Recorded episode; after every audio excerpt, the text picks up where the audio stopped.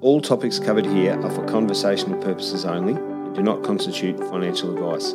Please contact Mulcahy Co to receive advice on all matters from one of our professionals. Welcome, listeners. So this is a bit of an ad hoc podcast from Mulcahy Co. So in light of the recent volatility in both domestic and share markets around the world, we thought at Mulcahy Co Financial Planning it might be prudent to hear something from the professionals in this instance, which is Jonathan Tulib from our research team in Sydney called Invest Sense. So, by way of introductions, my name's Danny Archer. I'm a partner in the financial planning team um, at Mulcahy Co, and we're joined by Jesse Jury, who works alongside myself. And then, as you can see, we're also joined by Jonathan from Invest Sense. JT, I'll get you to introduce yourself, please. Uh, hello, everyone. Uh, thanks very much uh, for having me here. Uh, so uh, my name is Jonathan Tolib. Um, so just a little bit about myself, maybe. Uh, I got about 22, 23 years of experience in financial services. spent the first big chunk of that 10 plus years in New York, um, basically in trading and investment roles for, for a number of investment banks. Um, and I've been for the last 12 years or so um, in Australia looking after client portfolios. Um, and uh, InvestSense was founded specifically for that purpose to help uh, businesses like Mulcahy uh, to better manage uh, the portfolios of their clients. Uh, so together with um, Jesse, Danny, and, and, and, the rest of the team at, at Mulcahy, we uh, bring our heads together once every few weeks and talk about investments, talk about the best way um, to, to, to, to manage money, to manage portfolios, and we implement that in, in a fairly efficient manner. Beautiful. Thank you very much for that, JT. So, to the listeners, the purpose of today's meeting was, in, as I said at the start, in light of the recent share market volatility, we just wanted to give you guys a little bit of reassurance um, as to what Mulcahy and Co financial planning in conjunction with InvestSense actually do when we say we're going to manage um, your money for you. So we do appreciate that volatility um, can bring a can bring along some angst and a little bit of unease to those out there when you log onto your balance and it's a little bit less than you perhaps thought or even wanted it to be in the short term. Um, nobody likes to see that, neither do we. And, you know, we're, we're professionals in the industry, um, but we must remember the reason why we are investing in the first place. There are risks associated with every investment plan. Um, even leaving money in the bank does have its risks associated with it. So um, we've got a series of questions that we'll put to, to JT, um, being the expert in the field who hopefully gives us a little bit of peace of mind and some reassurance as to what we're doing. So we'll start. So, so JT, just can you please explain what role InvestSense does play in the building and the constant reviewing and the constant rebalancing of the portfolios that we invest our clients' money into? Yes, so um, so I guess that's where the kind of the partnership uh, with, with, you guys uh, comes in. Is that uh, we we are entirely dedicated to investments and, and financial markets. So I guess if you can uh, try to imagine a day in the office at InvestSense, it's one never-ending investment committee where every day we look at markets, we look at financial news, uh, we analyze stuff, um, and, and, from that perspective, the, the, the, you know thinking about portfolio is not something we do once every quarter. It is really an ongoing uh, enterprise. Um, and um, whenever we come up with a good idea, or something that has to be done, then you know we'll, we'll give you guys a call, discuss, um, and and, um, and and and as I said, implement. Um, the implementation is quite important. Um, what we together is uh, through what's called the managed account, which means that at every time when we make a decision, at a push of a button, it gets implemented instantly um, into all client accounts, um, and that is very important, especially in times like these, when if we want to uh, buy or sell something uh, that it be done in a, in a timely manner. Perfect. And then in respect to the portfolios, so we always explain to our clients that there are two ways in which an investor can go about investing, as in, in a higher level. One's called the valuation based method, and one's called the growth based method. So we, we adopt the valuation based method of investing. Do you want to just give us a bit of a summary as to what that is and what its key benefits are? Yeah, sure. So without uh, getting too technical right away, um, essentially valuation and analysis means that uh, we're looking at the information that is currently available um, to all participants.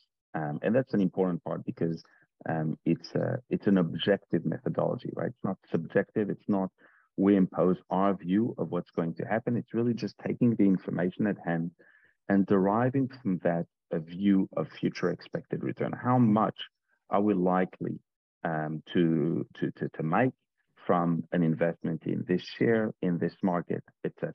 Now, just to be clear, we don't have a crystal ball. Therefore, mm. uh, we don't have perfect foresight of what returns are likely to be, especially in the short term, right? We have no idea what's going to happen tomorrow, what's going to happen next month, or even what's going to happen next year. But the valuation methodology allows us to have a pretty accurate view of what's going to happen over the next 10 years.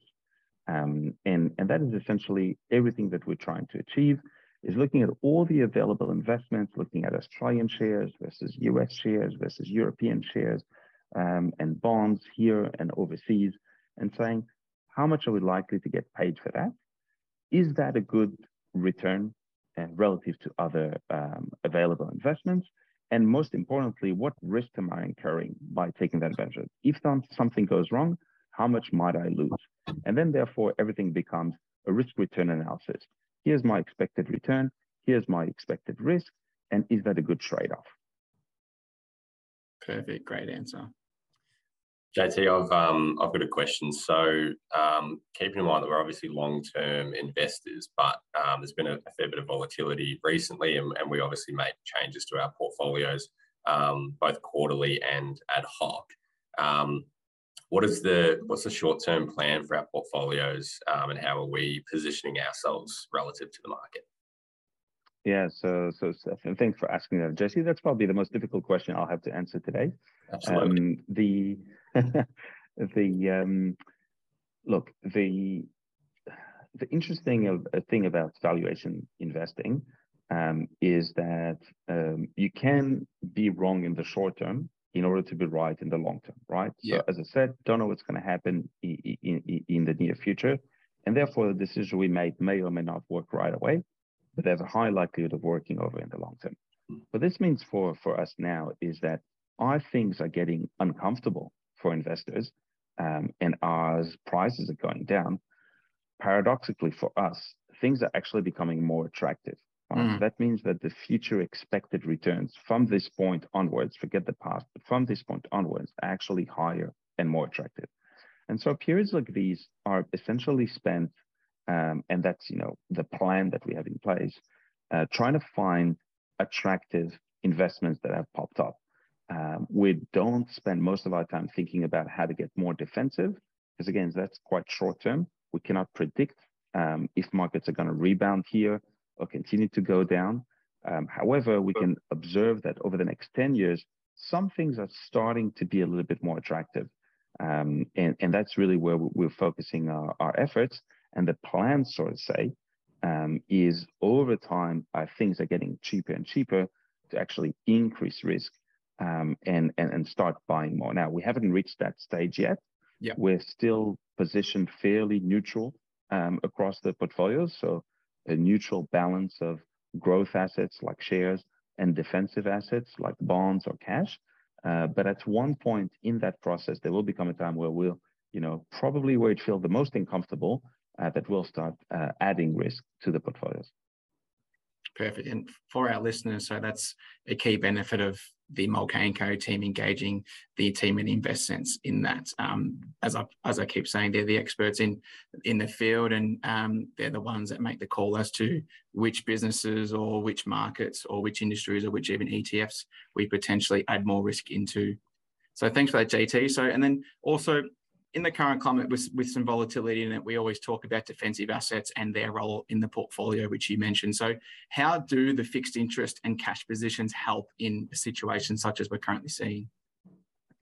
Yeah, so that um, normally would be a fairly simple uh, question to answer, but in the in the recent, uh, I mean, so far this year, it's become uh, a bit more difficult. So, so yes, typically, what I would answer is that um, cash and especially bonds um, are there to provide kind of a counterweight um, to equities. So in normal times, from a bond, you're collecting a, a coupon, uh, meaning you know there's it's, it's like a dividend that is get, gets paid uh, for holding the bond, and the value of the bond itself is fairly stable.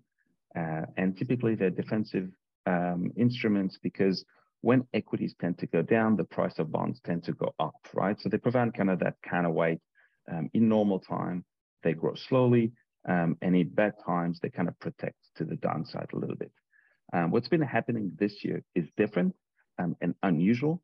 It's that um, as equities have gone down, or actually one of the reasons that equities have been going down is because interest rates are going up. So again, not trying to be too technical here, but interest rates going up means that the price of bond is also going down. So we've had this very unusual situation where both equities and bonds um, have gone down uh, at the same time. Mm. Uh, and that is a challenge for people like us who are building portfolios. So in that instance, the only true defensive asset is cash, and we hold a fair amount of cash um, in in in uh, in pretty much all the portfolios, but obviously more for the more defensive portfolios. Um, but uh, probably one of the things that we've been the most successful at is investing in bonds that actually have turned out to be defensive, even in this environment, right? So we've had to think a little bit outside of the box here and make a few calls uh, that were a little bit out of the beaten path um, and invest in non-traditional bonds.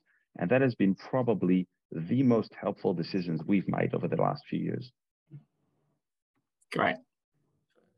Um, so talking about moving on to inflation, which obviously has a, um, a fairly direct relationship with with um, the interest rate hikes that are coming as well. So um, we're feeling it a lot in Australia. Cost of living is is going up pretty pretty rapidly, um, but the rest of the world is is also seeing that as well. Um, what, in your opinion, are the primary causes for the international inflation hike? Yeah, so so again, uh, we've spent hours uh, talking and debating that. Uh, but uh, look, it, um, that's where so some of it is uh, a little bit um, our views, um, uh, which which I'm happy to share. Um, I think it, it, all starts with COVID, really. Um, Absolutely. And um, w- what happened during COVID is that governments in Australia, but also almost everywhere around the world, definitely in the developed world, the government stepped in to help the population financially, right? Uh, here in Australia, we had JobKeeper, JobSeeker. Um, in the rest of the world, the programs had different names, but they had the same effect and the same intention, which was to provide cash in the hands of consumers, um, in the hands of individuals, and to help them through this difficult period, right? Um, so you have basically incomes around the developed world going up, everybody having more money, having been able to save and therefore spend more money. Mm-hmm. At the same time, you had a disruption in the production of goods. Um, a lot of the goods that manufactured in China, for example, uh, were not being manufactured anymore. And generally speaking, around the world, um, a lot of businesses stopped producing because of lockdowns and COVID, etc. So you have a situation where everybody has more money to spend and they're actually less goods.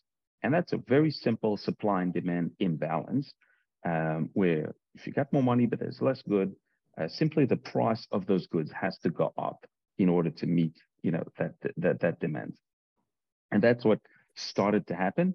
And we're continuing to see the ripple effects of that essentially. So that's probably the, the primary factor i would say. Um, the second of slightly related is the supply chain disruptions of covid um, and um, of uh, geopolitical uh, tensions generally. Um, uh, that has caused this you know contraction in the amount of available goods and shipping, etc., um, to to, um, to, to to to even accentuate that effect and have even less goods. Right now, everyone thought that that supply chain disruption was a very fairly short-term thing. As it happened, um, once the genie's out of the box, it's really really hard to, to, to put it back in, and it's taking months and years uh, for for for those uh, disruptions to be fixed we're starting to see signs now uh, uh, of, uh, of things improving.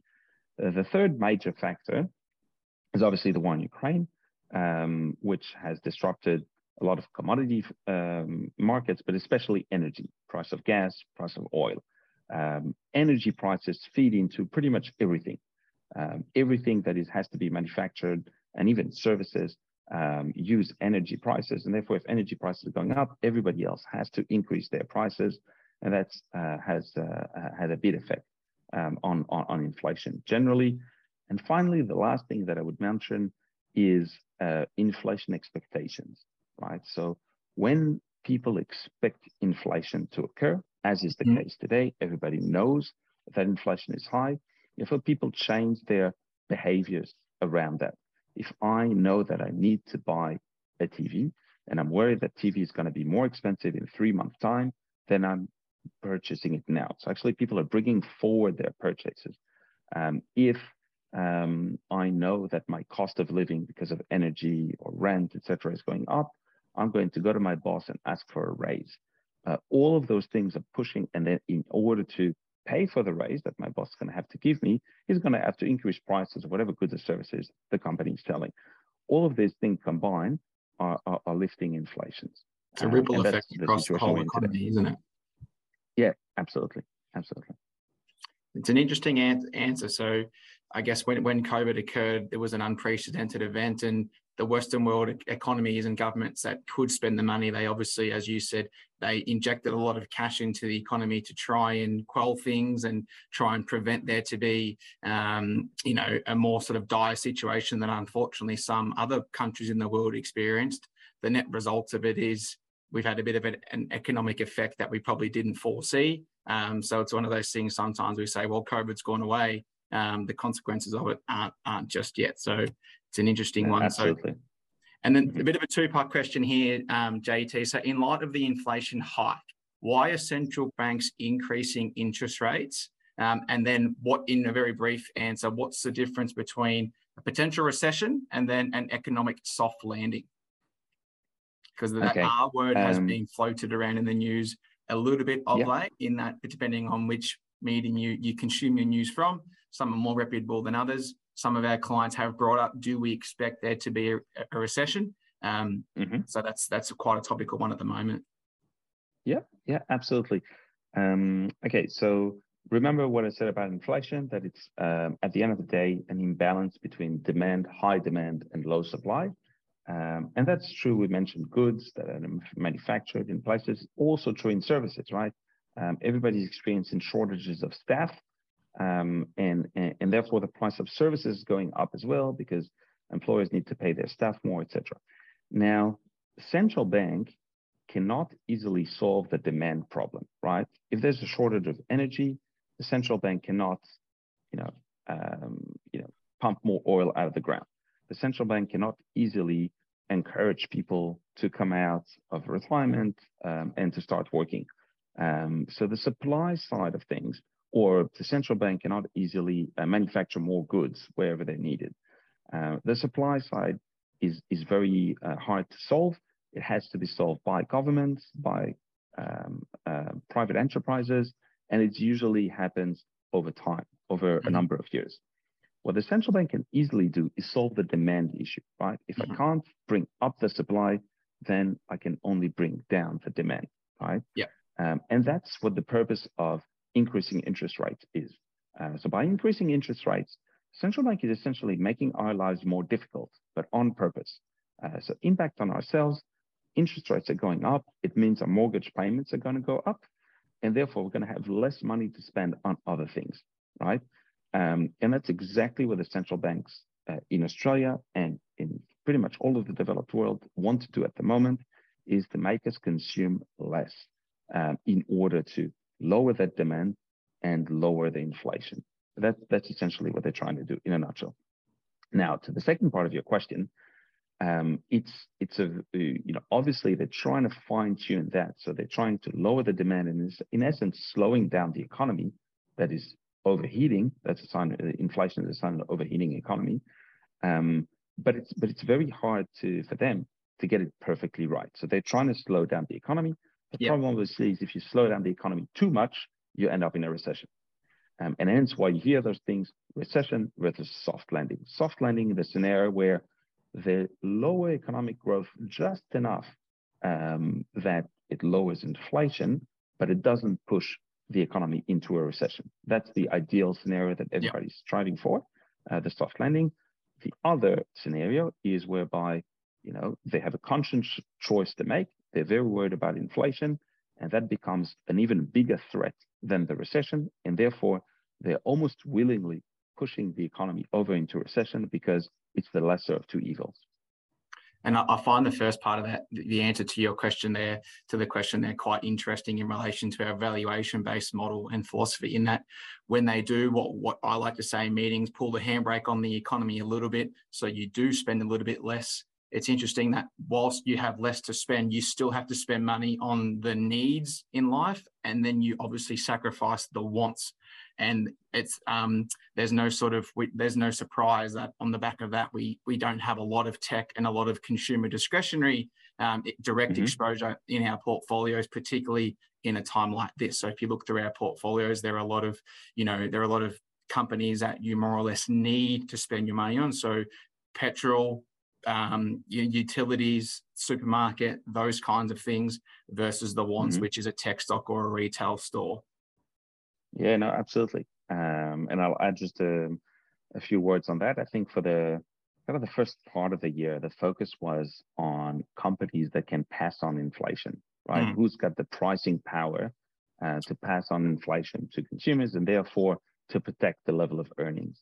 Uh, whereas I think increasingly, as you mentioned, the focus is going to be on which are the companies that are more likely to uh, do well in a recession environment, basically. And as you mentioned, it tends to be uh, those those uh, defensive companies, consumer staples, etc. Um, circling back a little bit, JT, you spoke um, earlier about Ukraine, um, the, the war that's going on um, there, and how that's affecting inflation.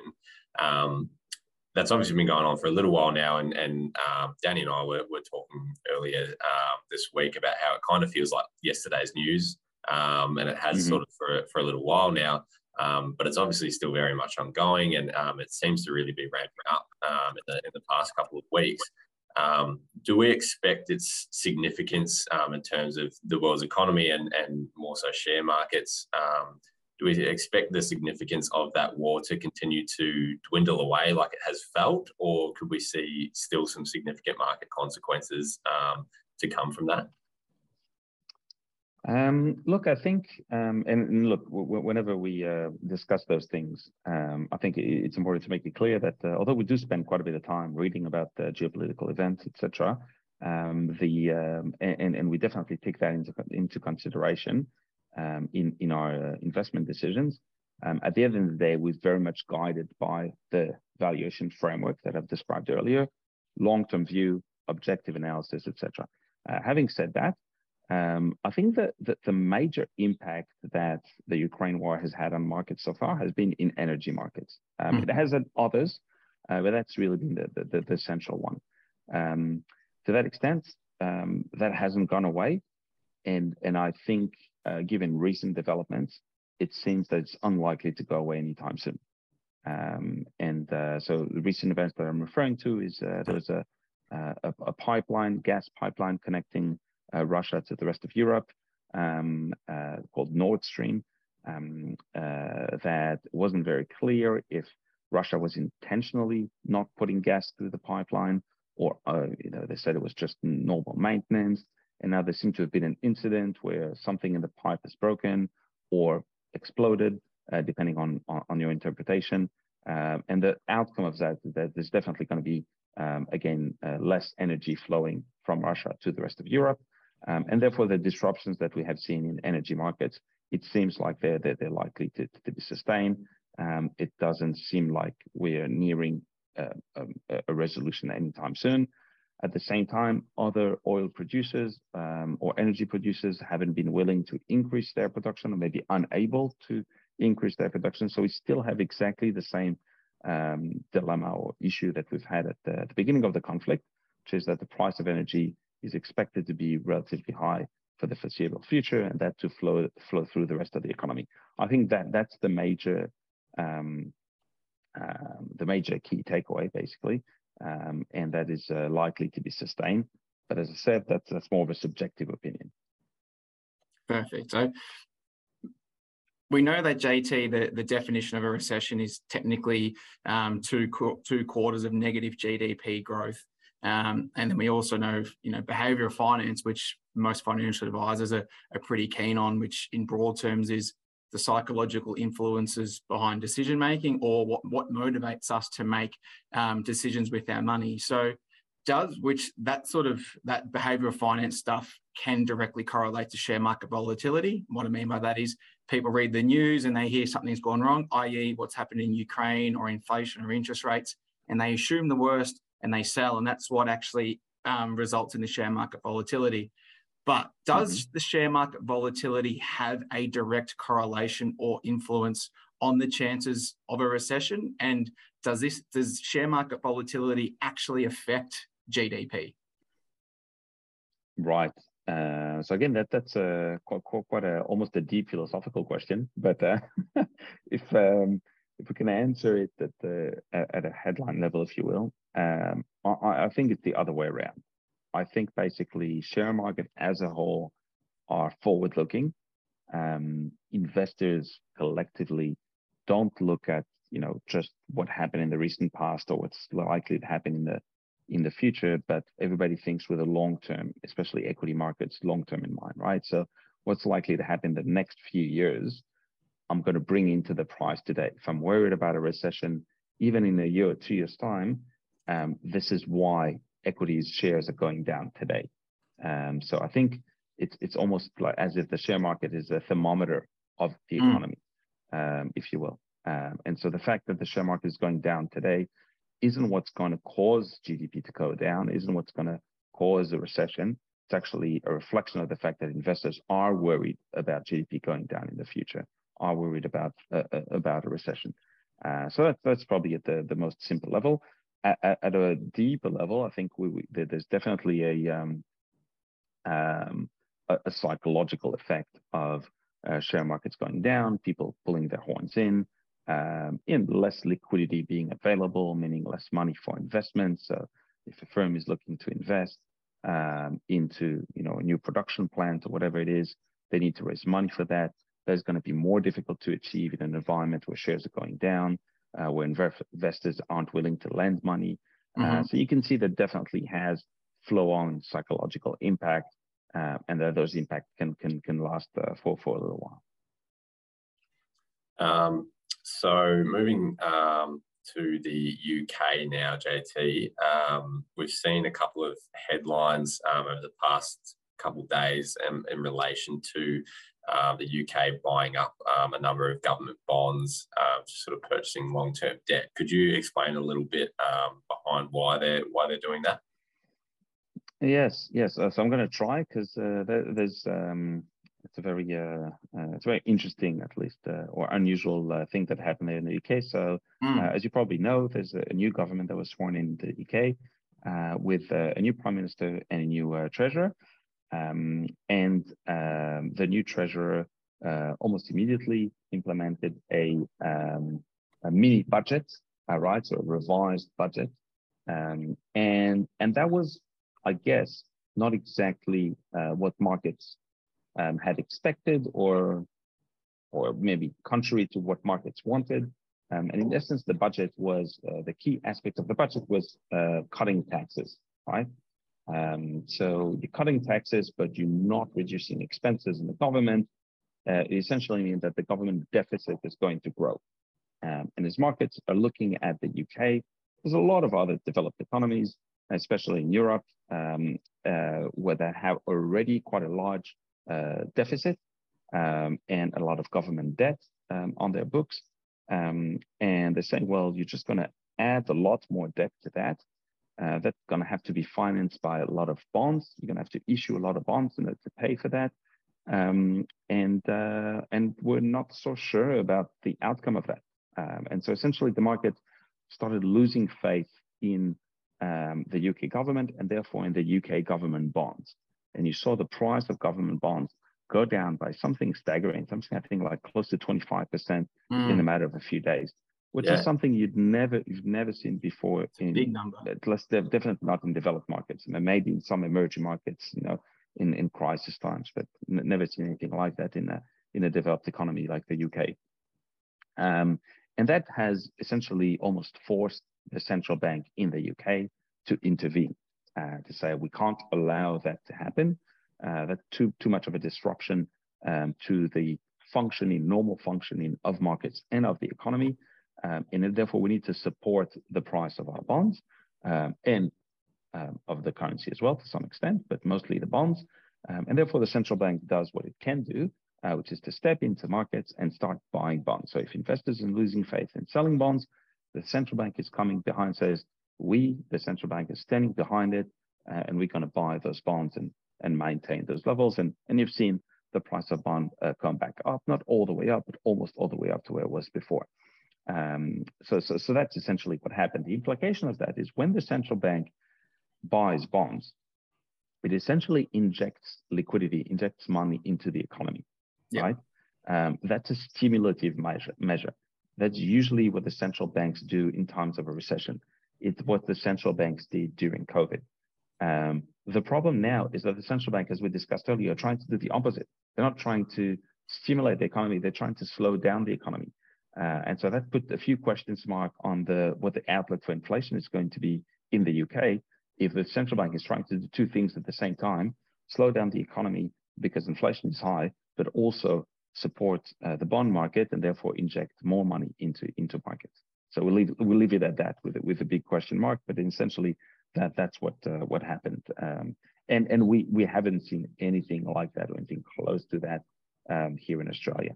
Um, just to kind of reassure investors here um, is that uh, we don't have anywhere near the same debt levels um, uh, uh, in Australia, and we haven't seen anything like uh, those type of disruptions to to our bond market uh, that would force the the central bank to do what it did in the UK. It's a fascinating answer, and I must admit, when I did read it across a few different um, news outlets, it did sort of, you know, raise my eyebrows a lot in that. What, why are they doing this? Because as you said, they, it does seem like they're trying to do two different things at once, but a bit of a watch this space. So thank you very much for being so generous with your time, JT. One last question from us. In light of everything that we've discussed today and the things that have happened, you know, in the global health and economic environment, not just in the last 12 months, but probably the last two or three years, um, the obvious question is Are you at all surprised about the market volatility both domestically and abroad that we've experienced? Uh, look, that, that's a that's more of a personal question, which I'm uh, very happy to, uh, to to answer. Uh, look, as I mentioned, I started my career over 20 years ago, and uh, started my career actually in 2000 2001. Uh, my investment career. So I've actually been through the Nasdaq uh, tech crash. I've been through the GFC, and I was actually still working in New York, very much in the heart of it. Um, and I've been through COVID. So in what's a relatively short period of time of 22, 23 years, um, I've lived through three major crises, I'd say. Um, and especially when you start with a crisis, um, you, you kind of grow to to expect the crisis almost at every turn. Uh, so uh, a lot of people say that uh, you know watch what year people start their investment career. It usually defines whether they're going to be always optimistic or always pessimistic. So I think I guess I I fall in the slightly uh, pessimistic camp. Um, so and, and and look, that's also part of what we do at InvestSense is we're trying to think about what might go wrong, not necessarily what will go wrong, but what might go wrong. What what are the risks around here? Um, so so look, I haven't been surprised to to to to some extent. I think um, it it was fair to assume that COVID is represented such a disruption um, in so many different ways that the impact and the ripple effects of that to last for a few years. Um, and and as I said, and probably the, the most important part is that while while those periods of time are scary and unsettling, um, they also represent opportunities mm-hmm. over the mm-hmm. long term. Um, and I think that that's what's important to keep in mind is that, um, you know, most of your clients uh, rely on that money for as their retirement savings. And, and, that is the good news, right? That is, you know, um, your super money is not something you're going to need to pay your rent. It's something that you will need in, in, in your later years in life. Um, and there's good news there, which is that you're today buying assets every every time that you have a super contribution today you're buying assets at a 20 to 30% discount to what you bought them nine months ago. Mm-hmm. Um, right. And and that, that's a great deal for investors. Doesn't matter if things continue to go down from here, you've already been buying at a great price. Um, and and so I think, you know, again, looking forward, these should be, even though it doesn't feel like that, but these should be um, actually interesting or, uh, or, or almost uh, would venture exciting uh, times for for investors, even if it doesn't feel that way. the two words I love most about that, you just said then was it represents an opportunity. Represents opportunity is is always great. So thank you very much, uh, JT, for for going through those questions. So in the world of finance, in particular, the conversations that advisors have with their clients, as long as there's a genuine explanation and a reason why things are happening the way that they are, volatility, those sort of things, it can be a lot more palatable. As I said at the start, nobody likes seeing volatility or your portfolio going down or even in the red.